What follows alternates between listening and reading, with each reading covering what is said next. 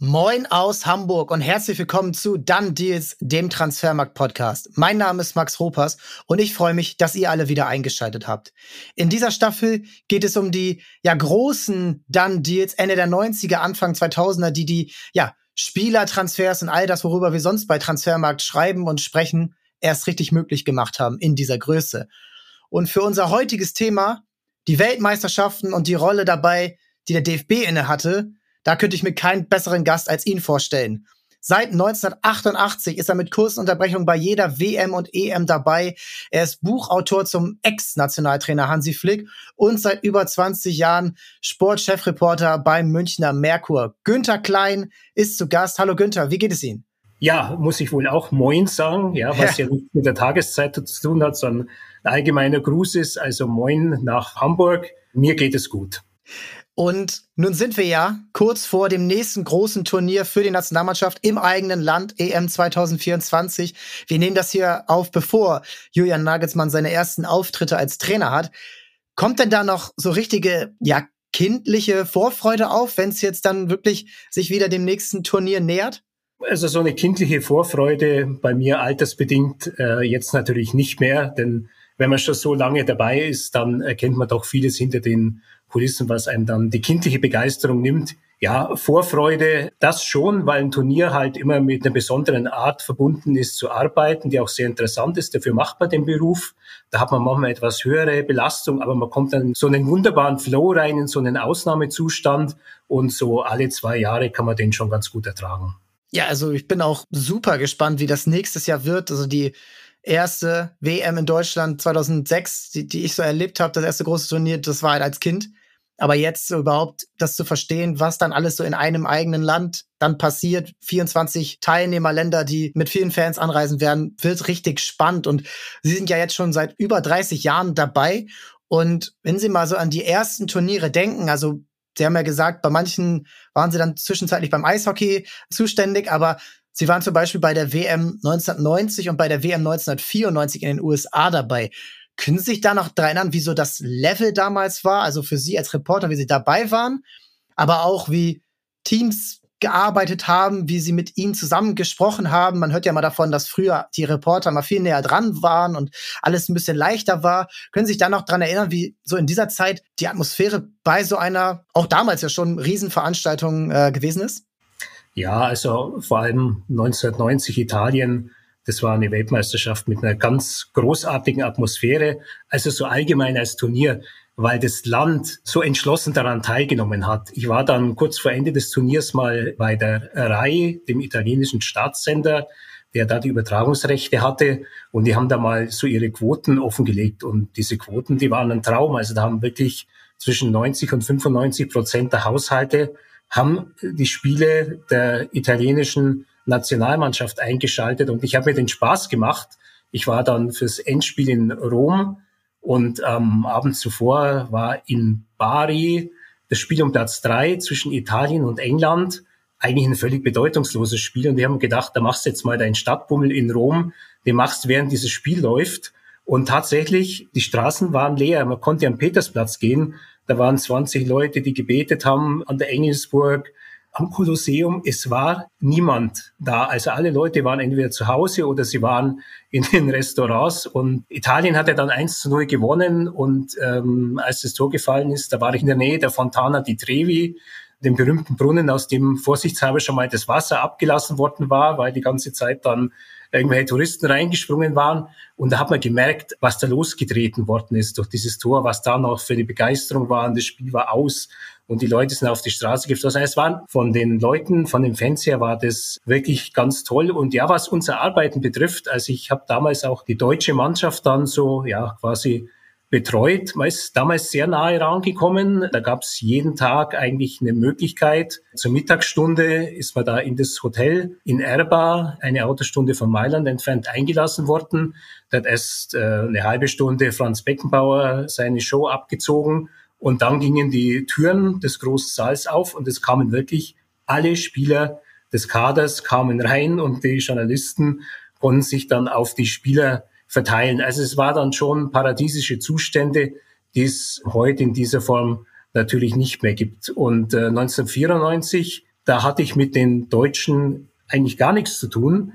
Ich war in Kalifornien stationiert und habe darauf gewartet, dass die Deutschen zum Halbfinale kommen, aber sie sind nicht gekommen, weil in der entscheidenden Szene Jordan Letschkow zum Kopfball ein bisschen besser hochgesprungen ist als Thomas Hessler und Bulgarien damals die Deutschen eliminiert hat.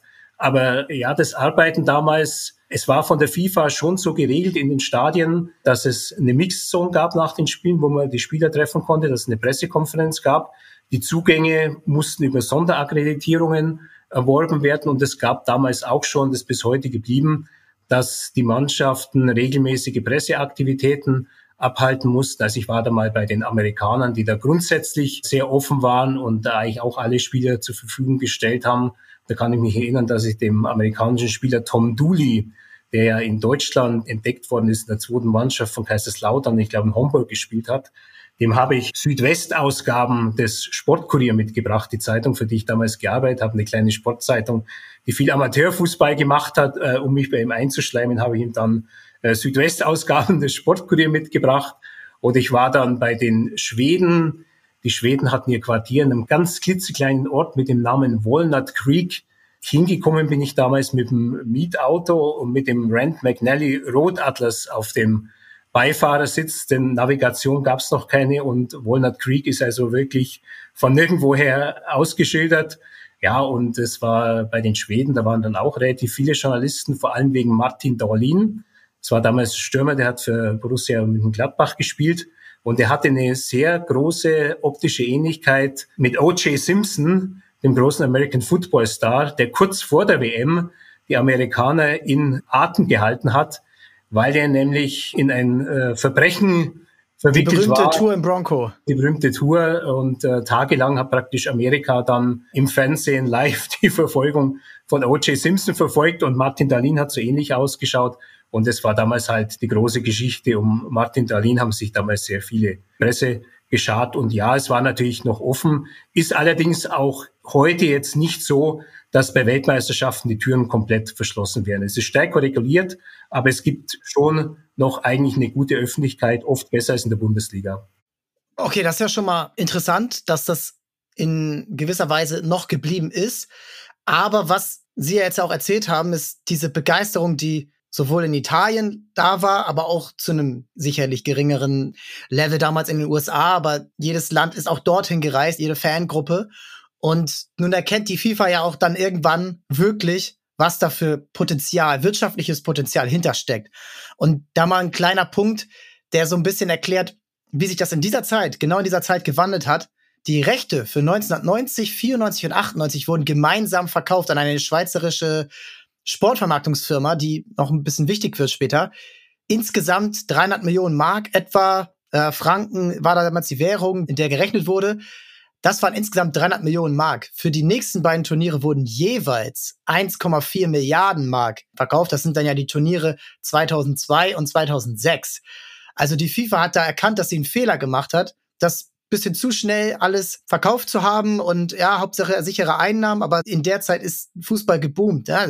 Privatfernsehen kam alles raus, diese Turniere in Italien haben dann nochmal ganz andere Zahlen auch hervorgerufen, wie Sie es gerade gesagt haben. Und dafür ist ein Mann letztendlich verantwortlich, wenn man sich das alles wie ich jetzt in der Nachbetrachtung durchliest. Und das ist Sepp Blatter. Sepp Blatter hat sich da hervorgearbeitet, hat das erkannt als Schweizer, natürlich gut vernetzt. Auch ein gewisser Franz Beckenbauer war da immer schon in den Gesprächen dabei.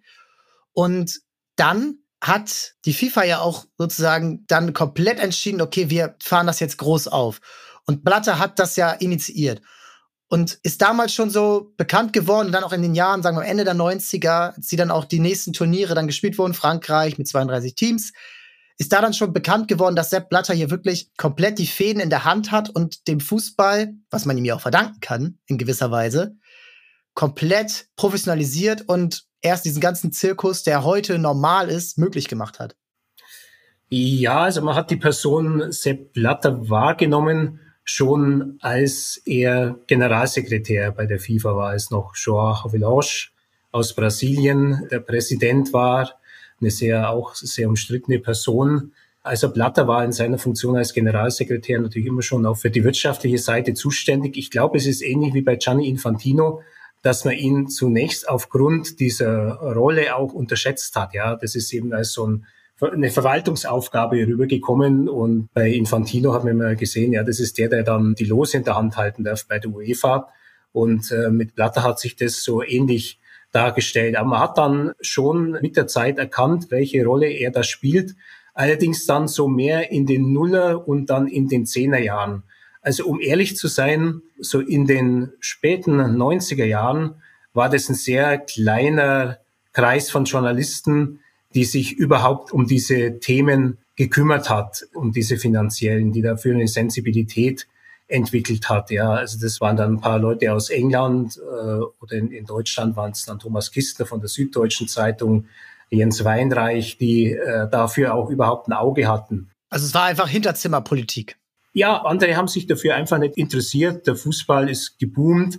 Er ist bunt geworden. Man hat in Deutschland jetzt auch nicht so sehr drauf geschaut, was die Bundesliga jetzt bei RAN erlöst, sondern man hat dann die rote Jeansjacke von Reinhold Beckmann, äh, dem Moderator, so thematisiert mit einem gewissen Grusel.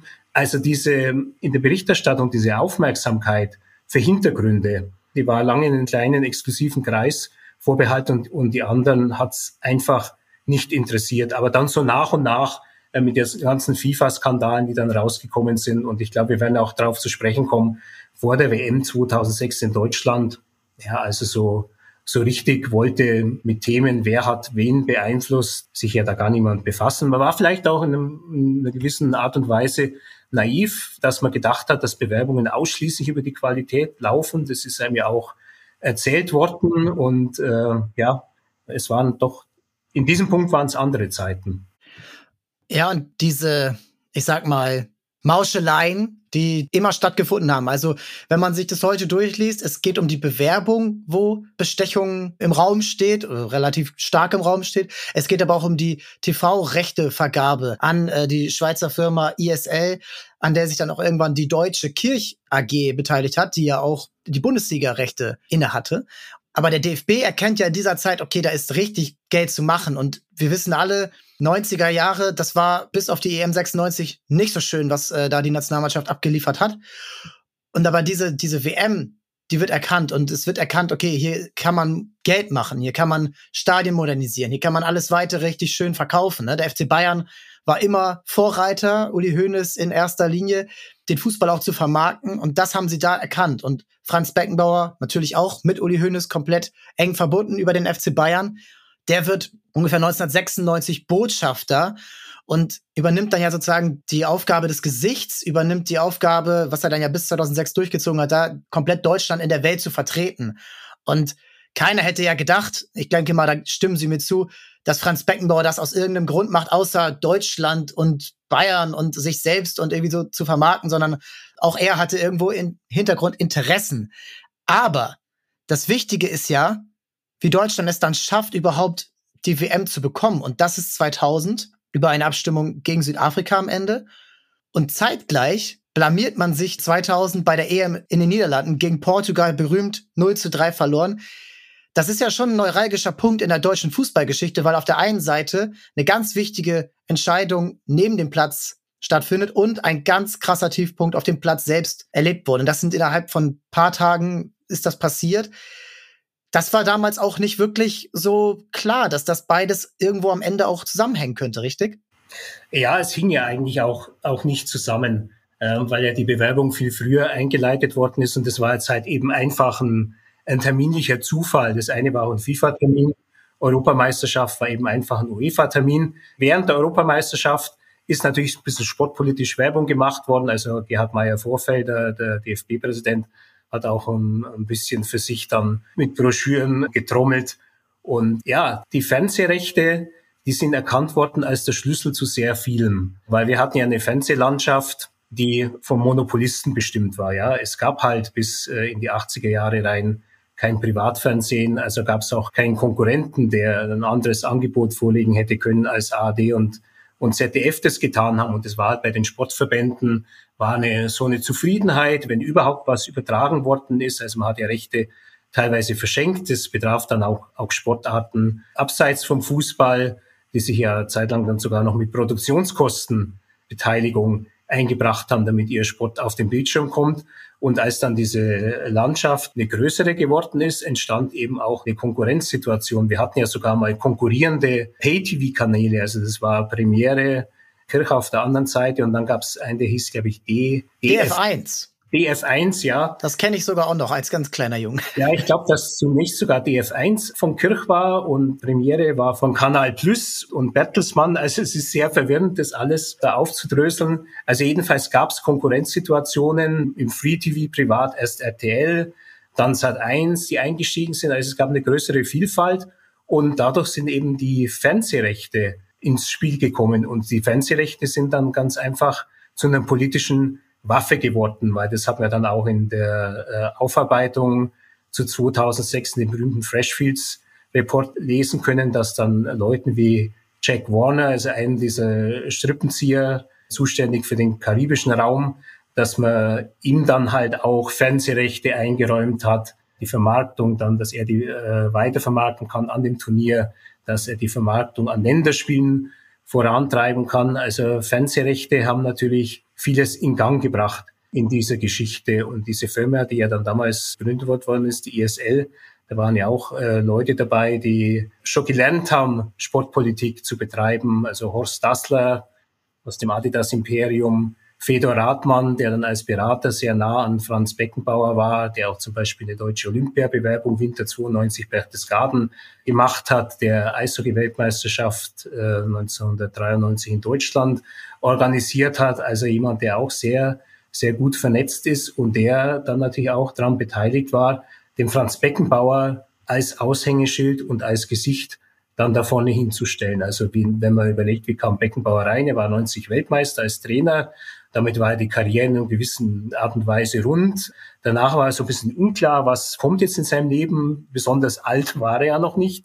Und er hat ja dann so, ja, mit, mit Bernard Tapie bei Marseille, da hat er dann so ein bisschen was gemacht. Das sah alles aus wie ein Freundschaftsdienst und ansonsten hat er viel Golf gespielt. Da lernt man die Leute kennen. Ja, aber vielleicht war er auch ein bisschen unerfüllt, weil ich glaube, wenn man immer im Fußball war, dass man dann schon so irgendwie so ein Gerüst an, an Tätigkeit und an Terminen braucht. Und so wie ich ihn einschätze, das war so ein Mensch, ist ein Mensch, der auch schlecht Nein sagen kann. Also er hat schon eine gewisse Gutmütigkeit in sich. Wenn wir ihm um Interviews nachgefragt haben, das war schon immer möglich, ja. Und er war, er hat sich immer Zeit genommen und das war immer sehr, sehr angenehm mit ihm. Da ist immer was rübergekommen. Also er war schon ein sehr entgegenkommender Mensch und äh, wenn wir darüber reden, ob früher die Zugänglichkeit eine andere war, man hat von Franz Beckenbauer einfach eine Handynummer gehabt. Das war damals normal, die hat er da ganz freigebig, hat er die da in Umlauf gebracht. Und in dieser Zeit ist er natürlich das Aushängeschild und kann sich ja eigentlich jetzt nicht davon freimachen, dass es dort irgendwelche Gespräche gab. Und jetzt aber meine These, A, weiß man, bei jeder WM gibt es diese Gerüchte und, und äh, Anschuldigungen, also von 1994 USA oder noch weiter früher bis hin zu natürlich 2022 Katar. Meine These ist aber, der DFB hatte eigentlich gar keine andere Wahl, als das zu leisten, denn die WM hätten sie nicht bekommen und B wäre der deutsche Fußball, was man ja dann noch irgendwann mehr so ein bisschen erkannt hat und ich glaube auch gerade Uli Hoeneß, der da immer wieder für geworben hat, der ja auch immer treibende Kraft war bei den Fernsehrechten und allen anderen äh, Sponsoringrechten, damit man eben mithalten kann mit Man United, Real Madrid und Co. Die hatten doch gar keine andere Wahl. Ohne dieses Ziel WM modernisiert doch keiner die Stadien, modernisiert doch keiner irgendwie das Nachwuchskonzept. Das wäre doch nie geleistet worden, wenn diese WM damals nicht nach Deutschland vergeben worden wäre. Ja, also die WM hatte natürlich sicher einen großen Anteil. Also die war der Antrieb dieser Modernisierungswelle, genauso wie zum Beispiel die Vergabe der Olympischen Spiele 1972 nach München in der Stadt vieles angeschoben hat. Aber vieles wäre auch damals trotzdem gekommen. Ja. Also die Münchner U-Bahn, die ist nicht wegen Olympia gekommen, die war zuvor schon beschlossen und auf den Weg gebracht, aber es ist dann alles schneller gegangen. Und ich glaube, im deutschen Fußball war schon was losgetreten worden, eben durch die Privatsender, durch die gestiegenen Medienerlöse. Also da kam dann schon allmählich so die Idee auf, ja, sind unsere Stadien noch zeitgemäß? Äh, die waren ja alle irgendwie für 1974 hergerichtet, muss man da was machen? Und das war eben auch in München die Überlegung. Also München hatte lange einen Wettbewerbsvorteil mit dem Olympiastadion, in das man 1972 eingezogen ist und es einfach das größte war. Und dieser Vorteil ist mit den Jahren geschwunden, weil es eben keinen guten VIP-Bereich gab. Die meisten Plätze waren ja unter freiem Himmel. Und wenn es halt Januar, Februar äh, mit den damals noch üblichen Temperaturen war, war das ein sehr unwirtlicher Ort, das Münchner Olympiastadion. Und die Zahlen Zahlen von 30.000 Zuschauern, ne? Ja, da war vielleicht einmal im Jahr gegen, gegen Hamburg SV. Zu dessen großer Zeit war da ausverkauft. Und ansonsten, man konnte immer relativ spontan am Samstag um 13 Uhr entscheiden, auch heute fahren wir doch mal nach München zum Fußball. Das war da ganz einfach möglich. Ich bin dann auch als Reporter Anfang der 2000er Jahre mal an einem, glaube 22. Dezember bei minus 18 Grad oder so in einem Pokalspiel gegen Mainz 05 im Olympiastadion gesessen. Da waren, glaube ich, 8000 Zuschauer. Also es war fast wie auf dem Dorfplatz. Also es war schon klar, dass irgendwas passieren muss. In München war eben einfach die Diskussion, kann man aus dem Olympiastadion ein modernes Stadion machen. Die architektonischen Rechte hatte ja der Architekt äh, Günter Benisch von den Olympischen Spielen 72. Also an ihm vorbei konnte schon mal gar nichts gehen. Und er hat sich ja dann breitschlagen lassen, auf ein Modell einzugehen, wonach die Gegend gerade auch ein Dach bekommt, das jetzt allerdings nicht ein Zeltdach gewesen wäre, wie auf der Haupttribüne, dass man das Spielfeld, glaube ich, tiefer legt, aber es wäre irgendwie, es wäre unschön gewesen. Ja. Es hätte diesen ganzen Olympiapark verunstaltet. Und parallel dazu haben die Bayern eben diese Pläne mit der Arena weiter draußen vorangetrieben.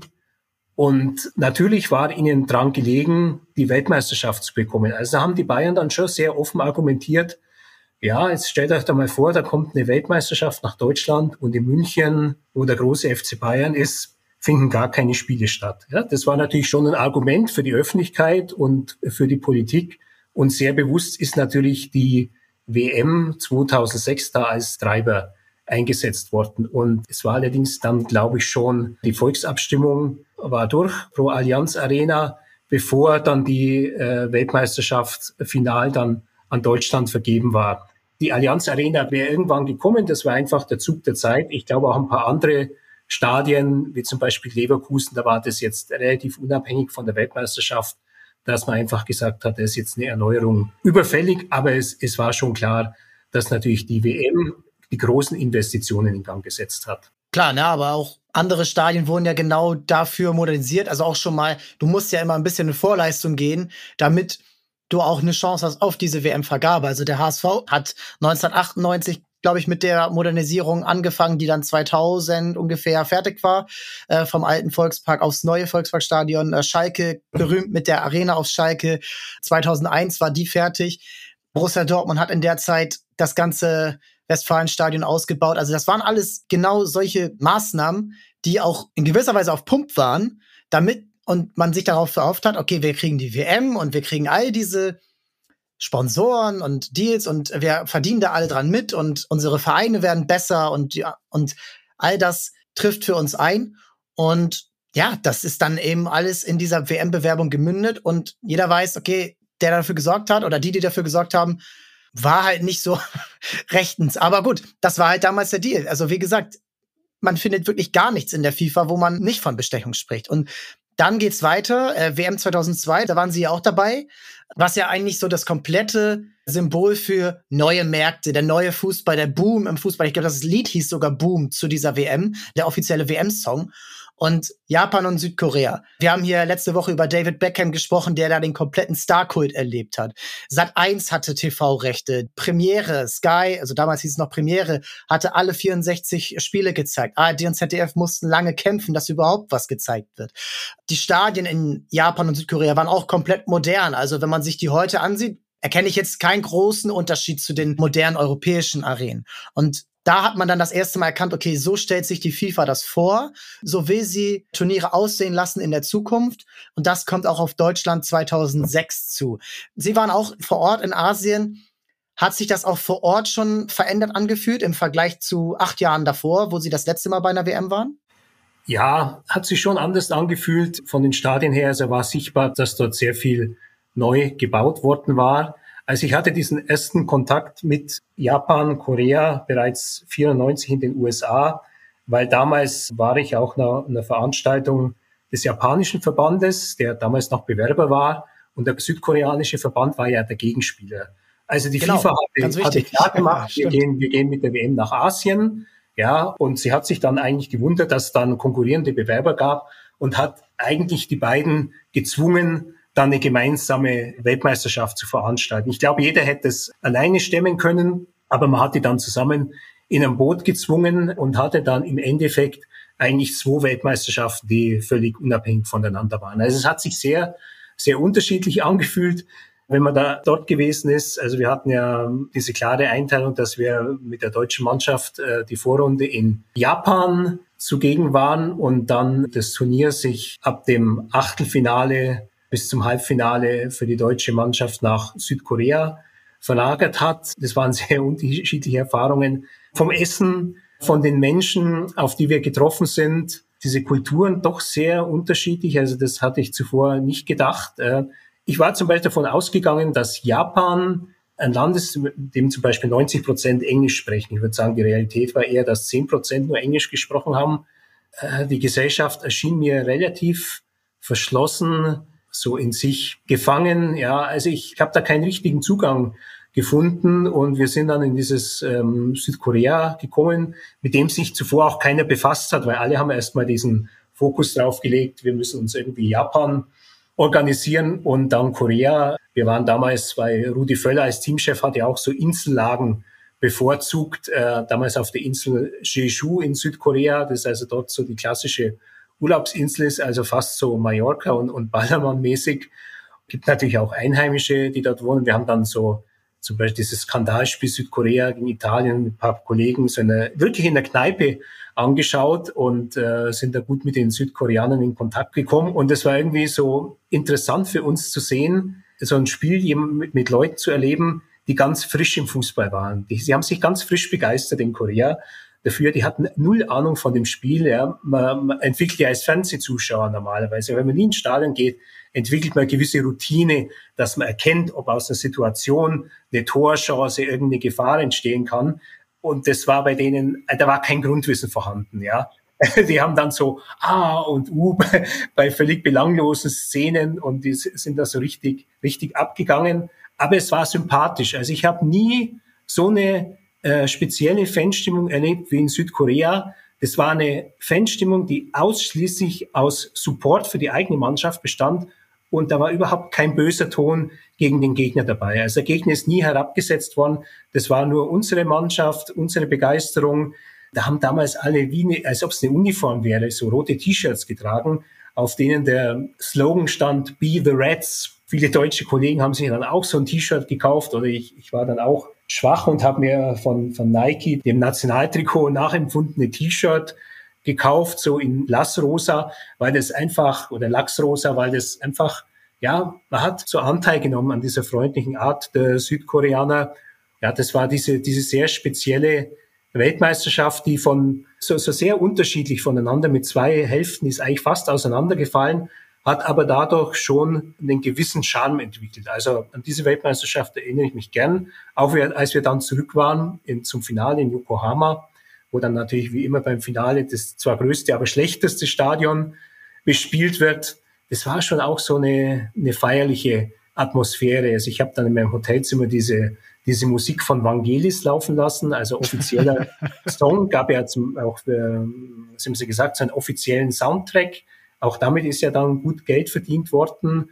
Und da gab es dann von Vangelis, gab es ja diese Hymne der Weltmeisterschaft, die gab es in so einer internationalen Flottenversion und dann auch in so einer, ja, klischeehaft asiatischen Version und mein Fernseher im Hotelzimmer, da konnte man das, über irgendeinen Kanal konnte man das abrufen. Und ich glaube, ich habe mir das eine Stunde lang immer wieder so in Dauerschleife angeschaut und einfach durch die Fensterfront auf den Hafen von Yokohama geblickt. Das war schon auch eine gute WM. Ja, es war auch so die erste wirklich globale WM, ne? weil Asien davor, seien wir ehrlich, nicht so die Rolle gespielt hat, sportlich. Ich glaube, wenig Plätze und dann natürlich mit 32 Teams und zwei festen Gastgebern. Südkorea bis ins Halbfinale, auch mit manchen Vorteilen durch Schiedsrichtern. Aber gut, das ist das Problem der Italiener. Das war natürlich der nächste Schritt. Und wie ich schon gesagt habe, ne, also die ganz neuen Marketingaktionen. Also es gab, ich hatte auf jeden Fall das PC-Spiel zu dieser WM äh, mit offiziellem Ball, der so ein äh, Feuerballartige Form hatte. Die Trikots waren natürlich alle komplett durchstrukturiert und alles vermarktet. Äh, die großen Sponsoren waren immer präsenter. Ne? Beim großen Fastfood-Unternehmen gab es dann die WM-Wochen und all so ein Kram. Und all das war ja genauso beabsichtigt worden. Und für Deutschland hat sich dann ja auch sozusagen herauskristallisiert, ah ja, okay, in vier Jahren ist das bei uns so. Und in vier Jahren müssen wir dann auch performen. Wir wollen dann eben selbst der freundliche Gastgeber sein, so wie sie die Koreaner erlebt haben und zum Teil auch die Japaner. Das musste ja Deutschland dann sein und das musste dann komplett durchstrukturiert sein. Und da sollte dann eben nichts schiefgehen. Sportlich das eine, aber eben auch vom ganzen Auftreten. Und da kann man jetzt ja auch zurückblicken, dann darauf äh, schauen, wie wurde dann innerhalb dieser vier Jahre gearbeitet? Klar, die Stadien müssen gebaut werden, aber auch im DFB selbst gab es ja dann in dieser Zeit sehr viele Veränderungen nach der WM 2002. Ja, da kam dann die Doppelspitze, da kam dann zu Theo 20er dazu, zu, zu Gerhard Meyer Vorfelder.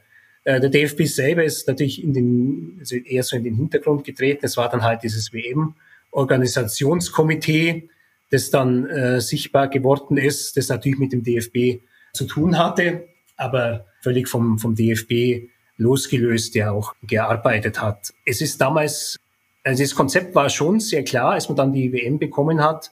Die Welt zu Gast bei Freunden, das stand relativ schnell als Slogan fest, wobei, das muss man auch sagen, bei diesen ganzen, bei der Vergabe dieser visuellen Kommunikation ist natürlich auch unglaublich getrickst worden. Ja, das ging dann also, diese Logos, die so wie Ecstasy-Pillen aussahen, die haben also dann schon die kamen natürlich dann aus einer Agentur, die, die Herrn Rathmann sehr, sehr nahe stand.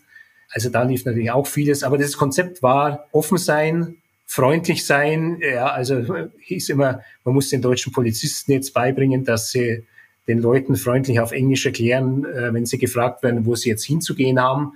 Das war also sehr wichtig, diese Weltoffenheit.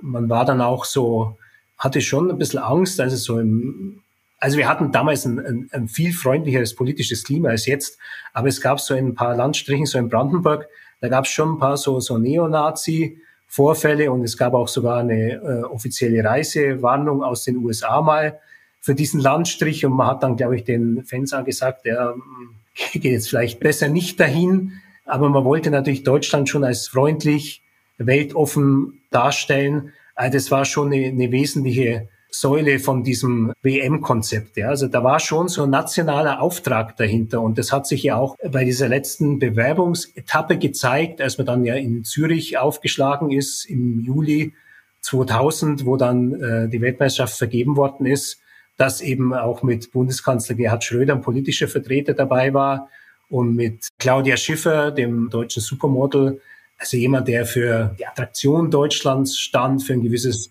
Deutschlandbild, das man da angestrebt hat. Und ja, das war alles sehr durchkonzentriert. Auch, dass zum Beispiel der Bundeskanzler dann auf der Bühne stand, aber gar nichts gesagt hat, sondern nur mit den erhobenen und gedrückten Daumen hinter Franz Beckenbauer stand.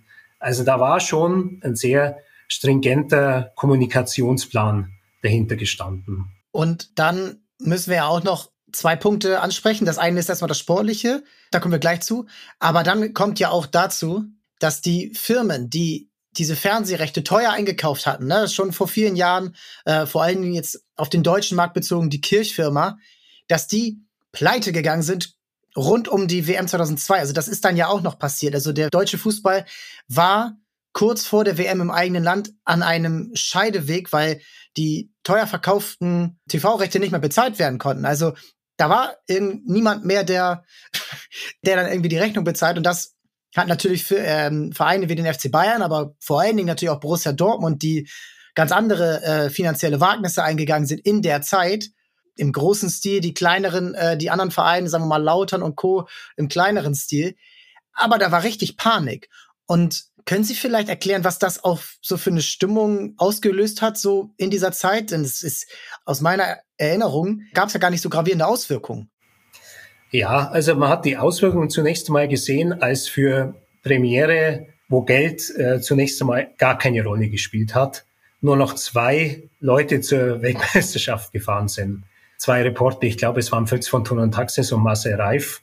Und ansonsten ist da alles von, von zu Hause aus gemacht worden. Also diese ganzen schweren Spiele, die die eingekauft haben, also die haben vor Ort im Grunde, im Grunde gar nichts mehr gemacht. Das absolute Sparprogramm. Es war aber schon so ein, so ein gewisser Optimismus spürbar, dass es irgendwie weitergeht. Ja, dass dann, auch wenn Kirch nicht mehr kann, irgendjemand anders das dann äh, kauft. Und das war ja dann auch äh, Murdoch, der, der eingestiegen ist. Also Kirch hat viele Wunden geschlagen. Man hat sich damals schon vor Augen gehalten, dass es eine Zeit des Aufbruchs ist, in der viel Neues kommt, in der die Übertragungstechnologien besser werden. Also es war schon trotz allem, also ich würde nicht sagen, dass es so eine große Panik war. Es war so eine, eine Sorge, aber durchaus gemischt mit, mit der Zuversicht, dass irgendwas passieren wird, dass irgendwas dann noch kommt. Also ich glaube, man hat es nicht als total existenziell wahrgenommen. Es ist ja dann auch um die Zeit der Weltmeisterschaft gab es ja auch äh, mit Arena dann wieder einen, einen weiteren Anbieter, der sich aber nur kurz halten konnte. Aber es hat, äh, man hat dann schon so auf, auf Player wie die Deutsche Telekom vertraut und ja, dass irgendjemand da mitspielen wird. Und es ist ja letztlich dann auch aufgegangen. Ja, sehr spannende Zeit, weil auch die Sportschau dann wieder die ja, Sportschau mit Bundesliga-Rechten hatte. Dann war Sat 1 raus, dann hatten sie aber die Champions League, RTL war kurz drin, Irgendwann kam dann, glaube ich, Liga Total. Aber das ist ja auch irgendwo in einer Zeit entstanden, wo der deutsche Fußball mehr und mehr jung und attraktiv wurde. Und das ja nicht jetzt nach langer Hand geplant. Also das war wirklich, wenn man sich das durchliest, 2000, oh Mann, wir fliegen hier raus. 98 war auch schon nicht so gut. Wir müssen hier was tun. Und 2002 war dann mal die WM kurz gut. Ja, Vizemeister, aber das war ja keine Mannschaft, die überragend war. Das war ein überragender Torhüter. Das war Michael Ballack. Das war Miro Klose als Wunder im Sturm, der kurz vorher noch Amateurfußballer war. Ein bisschen Bernd Schneider und Thorsten Frings. Alles andere war überaltert, nicht mehr modern. Und das hat man dann spätestens in der EM-Qualifikation gesehen, was dann in der Wutrede von Rudi Völler bei Weidemar Hartmann geendet ist. Und 2004 hat man dann ja auch wieder gesehen, EM, wieder Vorrunden aus. Und die einzigen Lichtblicke waren dann Lahm, Podolski, Schweinsteiger. Und in dieser Zeit ist dann ja auch die Modernisierung des DFB wirklich richtig gestartet. Neuer Trainer Jürgen Klinsmann, neuer Trainerstab, neue Trainingsmethoden, neuer Manager, überhaupt neue Position für Oliver Bierhoff, der ja dann irgendwann das Symbol für Marketing wurde im DFB. Damals war das aber alles wichtig. Jetzt wird das verteufelt. Damals war es wichtig. Wie wichtig war es denn überhaupt zwischen 2004 und dann der WM 2006 da ein komplett neues, modernes attraktives, junges Bild des DFB und der Nationalmannschaft zu erzeugen. Ja, das war absolut notwendig. Die Misere hat ja ähm, im Grunde nach der WM 94 angefangen. Also damals hatte man noch eine, eine gute Mannschaft. Ja, also da sagen eigentlich alle, die dabei waren, da hätte man eigentlich eher Weltmeister werden müssen als, als 1990, ja, so wie, wie wir da besetzt waren. Diese Europameisterschaft 96 ist ein bisschen aus dem Rahmen gefallen. Ja. Die war so ein Sonderfall. Es war einfach so eine, eine Mannschaft, die ja, das, das war so, so typisch deutsche Art, noch so eine Mannschaftsleistung, ja, mit vielen Verletzten, aber wir reißen uns zusammen, ja, wir, wir hauen uns rein, wir finden ins Turnier rein, wir kämpfen. Und man hat sich dann eben, weil das 96 geklappt hat, war das fatal für 98, weil eben da die spielerischen Mittel dann nicht mehr ausgereicht haben. Also man hat dann dieses Viertelfinale gehabt gegen Kroatien. Da war dann halt ein Gegner auf dem Platz, der das in gleichem Maße gelebt hat, ja, diesen Nationalstolz, sogar noch stärker als, als junge Nation, die sich jetzt erstmals auf der großen Bühne gezeigt hat, die auch kämpfen konnte und die eben einfach spielerisch besser waren. Das musste man anerkennen. Und wenn man halt dann einen Mann wie Christian Wönster einen Platzverweis verliert, dann und äh, am Schluss vor Verzweiflung vier Mittelstürmer auf dem Platz hat, also am Ende hat dann Olaf Marschall aus dem rechten Halbfeld geflankt äh, und gehofft, dass er vorne Fürsten Oliver Bierhoff und Jürgen Klinsmann findet. Ähm, also da war der deutsche Fußball an einem Punkt angekommen, wo er erkannt hat, geht nicht so recht weiter. Man hat damals auf zwei Talente gesetzt, die noch keinen großen Namen hatten. Das war äh, Michael Ballack, den hat man immer genannt, der aber bis dahin auch kaum Bundesligaspiele hatte. Und der andere in Kaiserslautern war Marco Reich, der dann völlig untergegangen ist. Dann kam also Sebastian Deißler, bei dem aber auch klar war, relativ bald, dass ja, das Leben ihm manchen Strich durch die Karriererechnung machen wird. Und er ist ja schon die Verletzung. Also die Verletzung kam ja zuerst. Verletzung, ja, äh, war, weil der Körper, weil der Körper dann doch nicht geschaffen war für den Hochleistungssport. Und diese Weltmeisterschaften 2000 und 2004, die waren schon sehr, sehr tiefpunktmäßig. Natürlich 2000 auch durch eine unglückliche Trainerwahl und auch 2004, wenn man jetzt dann über Rudi Völler spricht, der war natürlich als Trainer auch heillos überfordert. 2002 äh, ist er halt ausgefallen. Da waren die Deutschen halt nochmal die Turnierdeutschen. Und ich weiß damals, dass ich vor Ort in, in Japan und Südkorea von der Redaktion doch immer so aufgefordert bin, das Ganze mal positiv zu sehen. Da wäre in Deutschland wäre ein riesen Hype im Gange, aber es war halt ein äh, Ergebnishype, ja.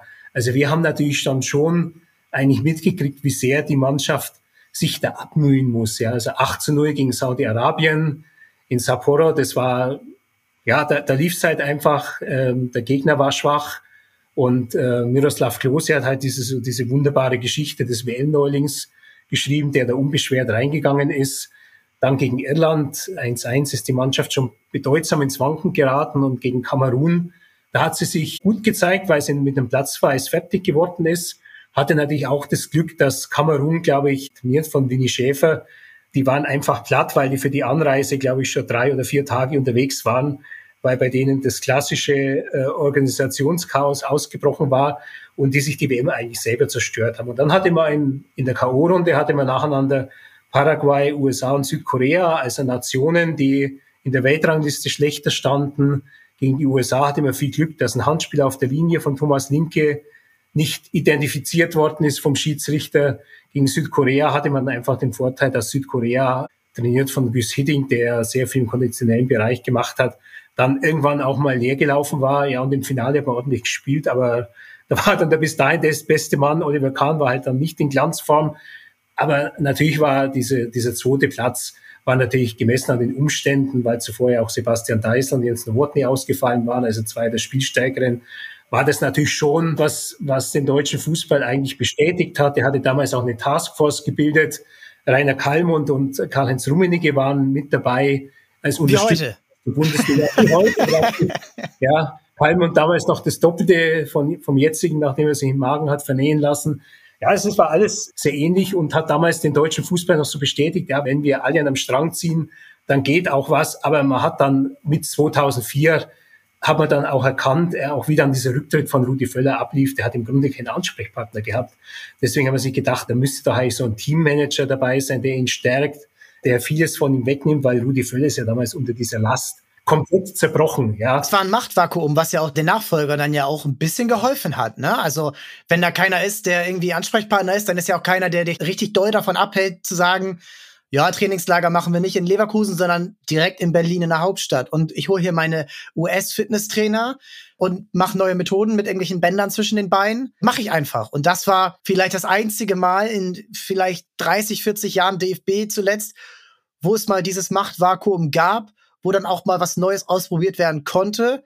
Und schon hat's funktioniert. Denn, seien wir ehrlich, von der EM-Mannschaft 2004 oder WM-Mannschaft 2002 war ja 2006 fast gar nichts mehr übrig. Also Jens Lehmann, klar, der war schon vorher Ersatztorhüter, aber dann Philipp Lahm, Mertes Acker, Sebastian Kehl, Tim Borowski, Bastian Schweinsteiger, Lukas Podolski, all diese Spieler, die dann ja überhaupt erst zu Symbolen wurden, die mussten ja innerhalb dieser zwei Jahre Freundschaftsspiele erstmal getestet werden. Und das wäre ja nie so möglich gewesen, wenn da ein arrivierter DFB, wo alle ihre Position innehaben und ah, hier warte erstmal ab, kleiner Mann, äh, wir gucken dann nochmal drüber.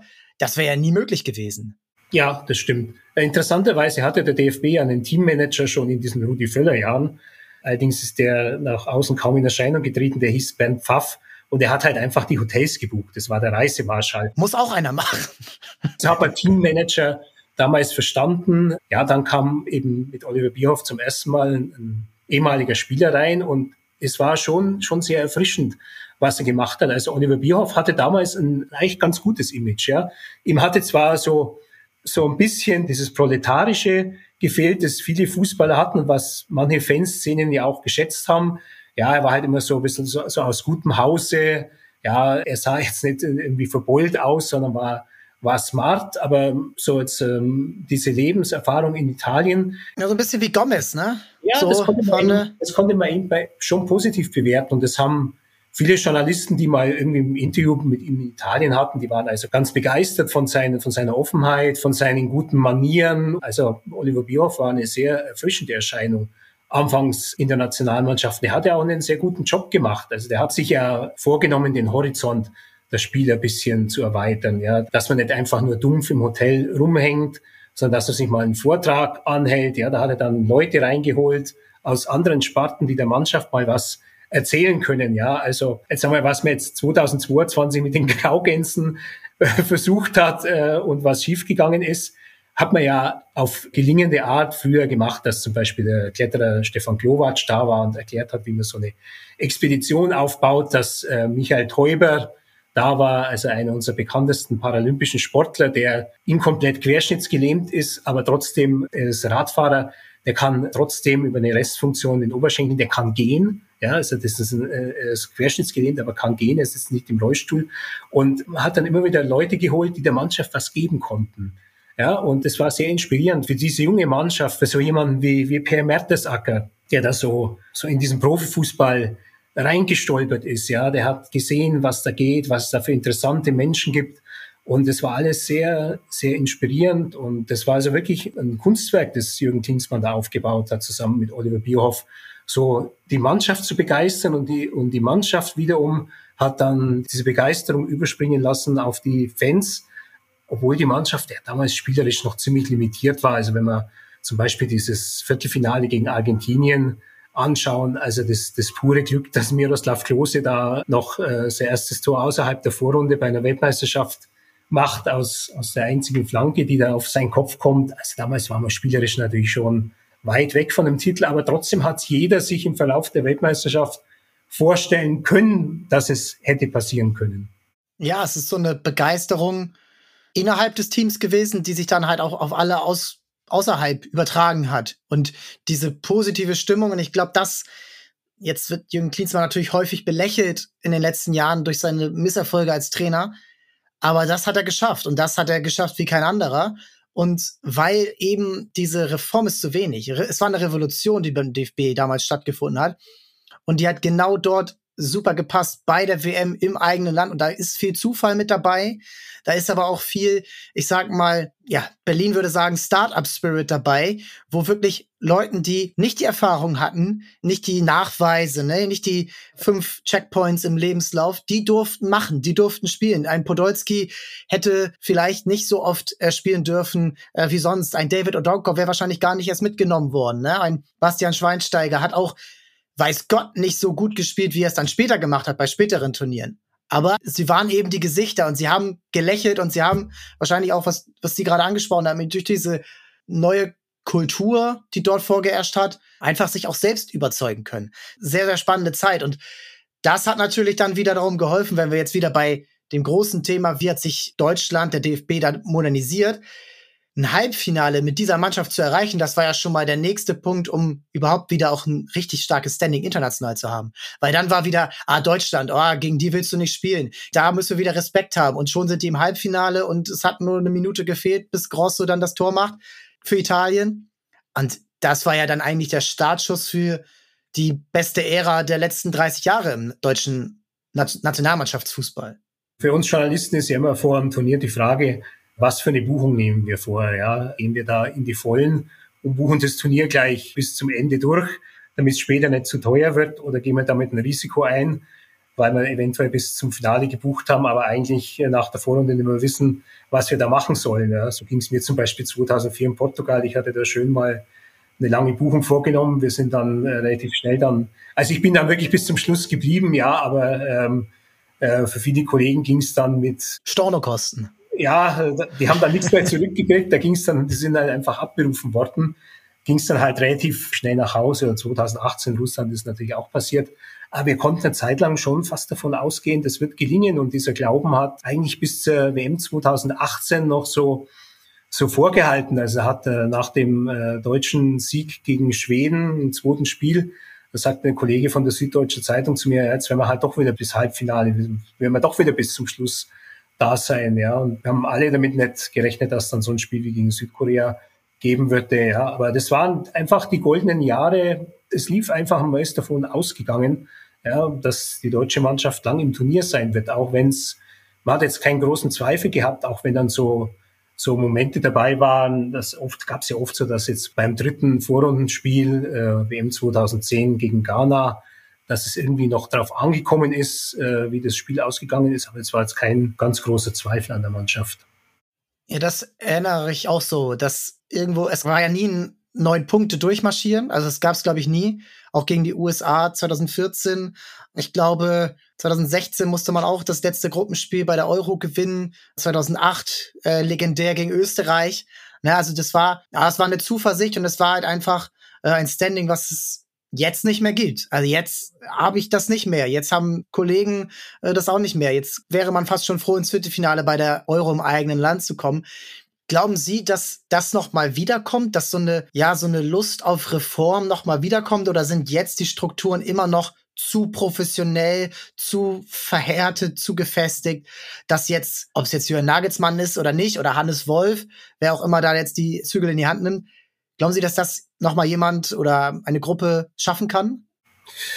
Ja, ich würde das nicht ausschließen. Es geht ja dann doch meistens über die Ergebnisse. Also es hat schon eine Entfremdung stattgefunden zwischen der Nationalmannschaft und den Leuten, die das verfolgen. Aber Thomas Müller hat es meiner Meinung nach nach dem Spiel gegen Frankreich in Dortmund gut auf den Punkt gebracht. Er hat gesagt, dass die Ergebnisse letztlich entscheidend sind, wie die Mannschaft wahrgenommen wird. Da können wir 14 Autogrammstunden machen und jedes Training offen. Es wird nichts nützen, wenn wir einfach äh, schlecht spielen. Man hat ja auch in der TV-Quote schon den Sprung gesehen von dem Japan-Spiel zum Frankreich-Spiel. Ja, doch auf 10 Millionen, von 6 Millionen auf 10 Millionen. Da ist es schon so, es ist schon eine Bereitschaft der Menschen spürbar, empfänglich zu sein für für eine Nationalmannschaft. Ja, es, es liegen jetzt halt auch natürlich zwei Weltmeisterschaften hinter uns, die sportlich missglückt waren. Bei der letzten Katar war es allerdings so, dass in Deutschland jetzt auch keine große Lust spürbar war, dass es sportlich gelingt. Also ich habe mich, ich habe mich oft gefragt, ja, würden die Leute das feiern? Könnte man das überhaupt feiern, wenn es da zum Beispiel Deutschland in Katar Weltmeister würde? Oder würde das nicht irgendwie so diesen großen Titel von Brasilien 2014 entweihen? Ja, also man musste einfach dieses Katar, muss man ausklammern als einen Unfall, Gut, allerdings der Unfall, den bei Fußverursacher gibt. Ja. ja, gut, aber der DFB ist ja selbst immer mit also das haben wir jetzt ja geklärt, dass der DFB als größter Fußballband der Welt bei der FIFA immer einen Fuß in der Tür hat und immer Richtig. auch äh, da mitentscheidet und bis heute auch Entscheidungen mitträgt. Ne?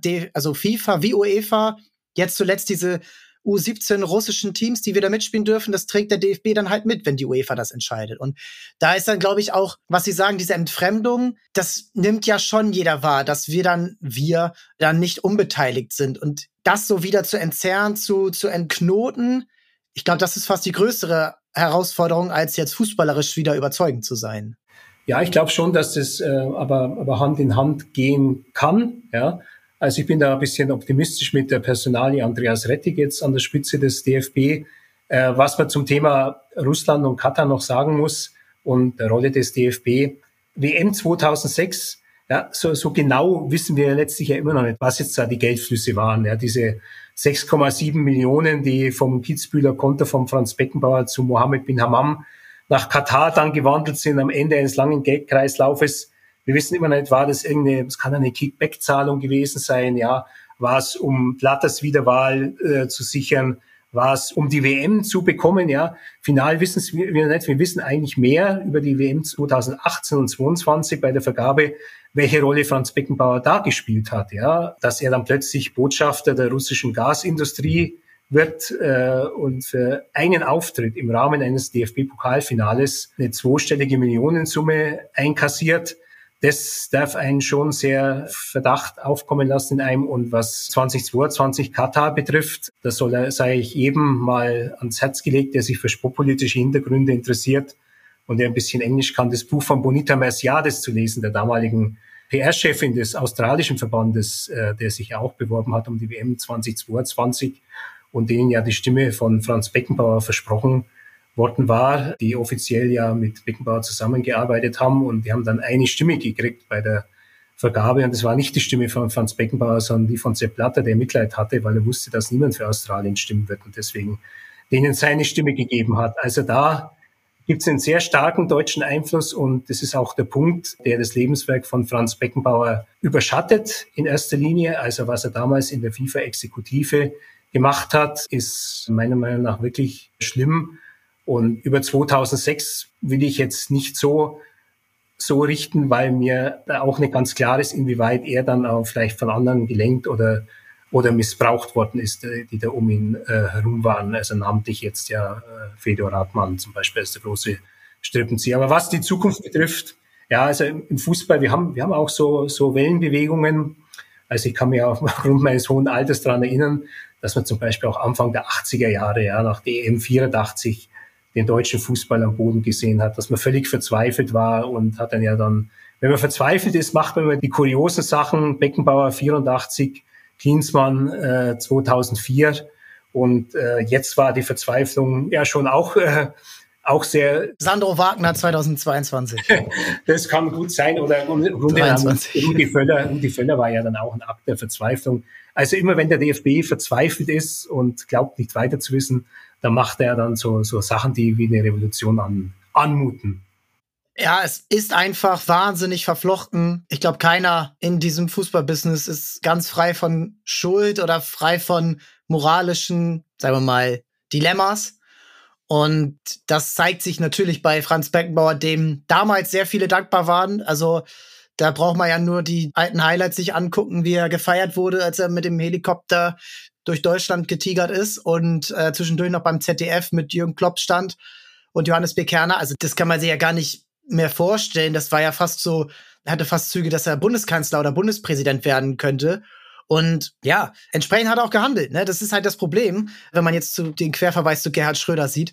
Und das ist halt echt immer so, ja, so ein bisschen demotivierend oder demütigend für mich, aber auch für viele andere Fußballfans. Und ich glaube, es nützt aber nichts. Man muss drüber sprechen. Vielen Dank an Sie, Herr Klein, dass Sie sich die Zeit genommen haben. Das auch nochmal aus Ihrer Perspektive sind seit Jahrzehnten dabei und bleiben es ja auch.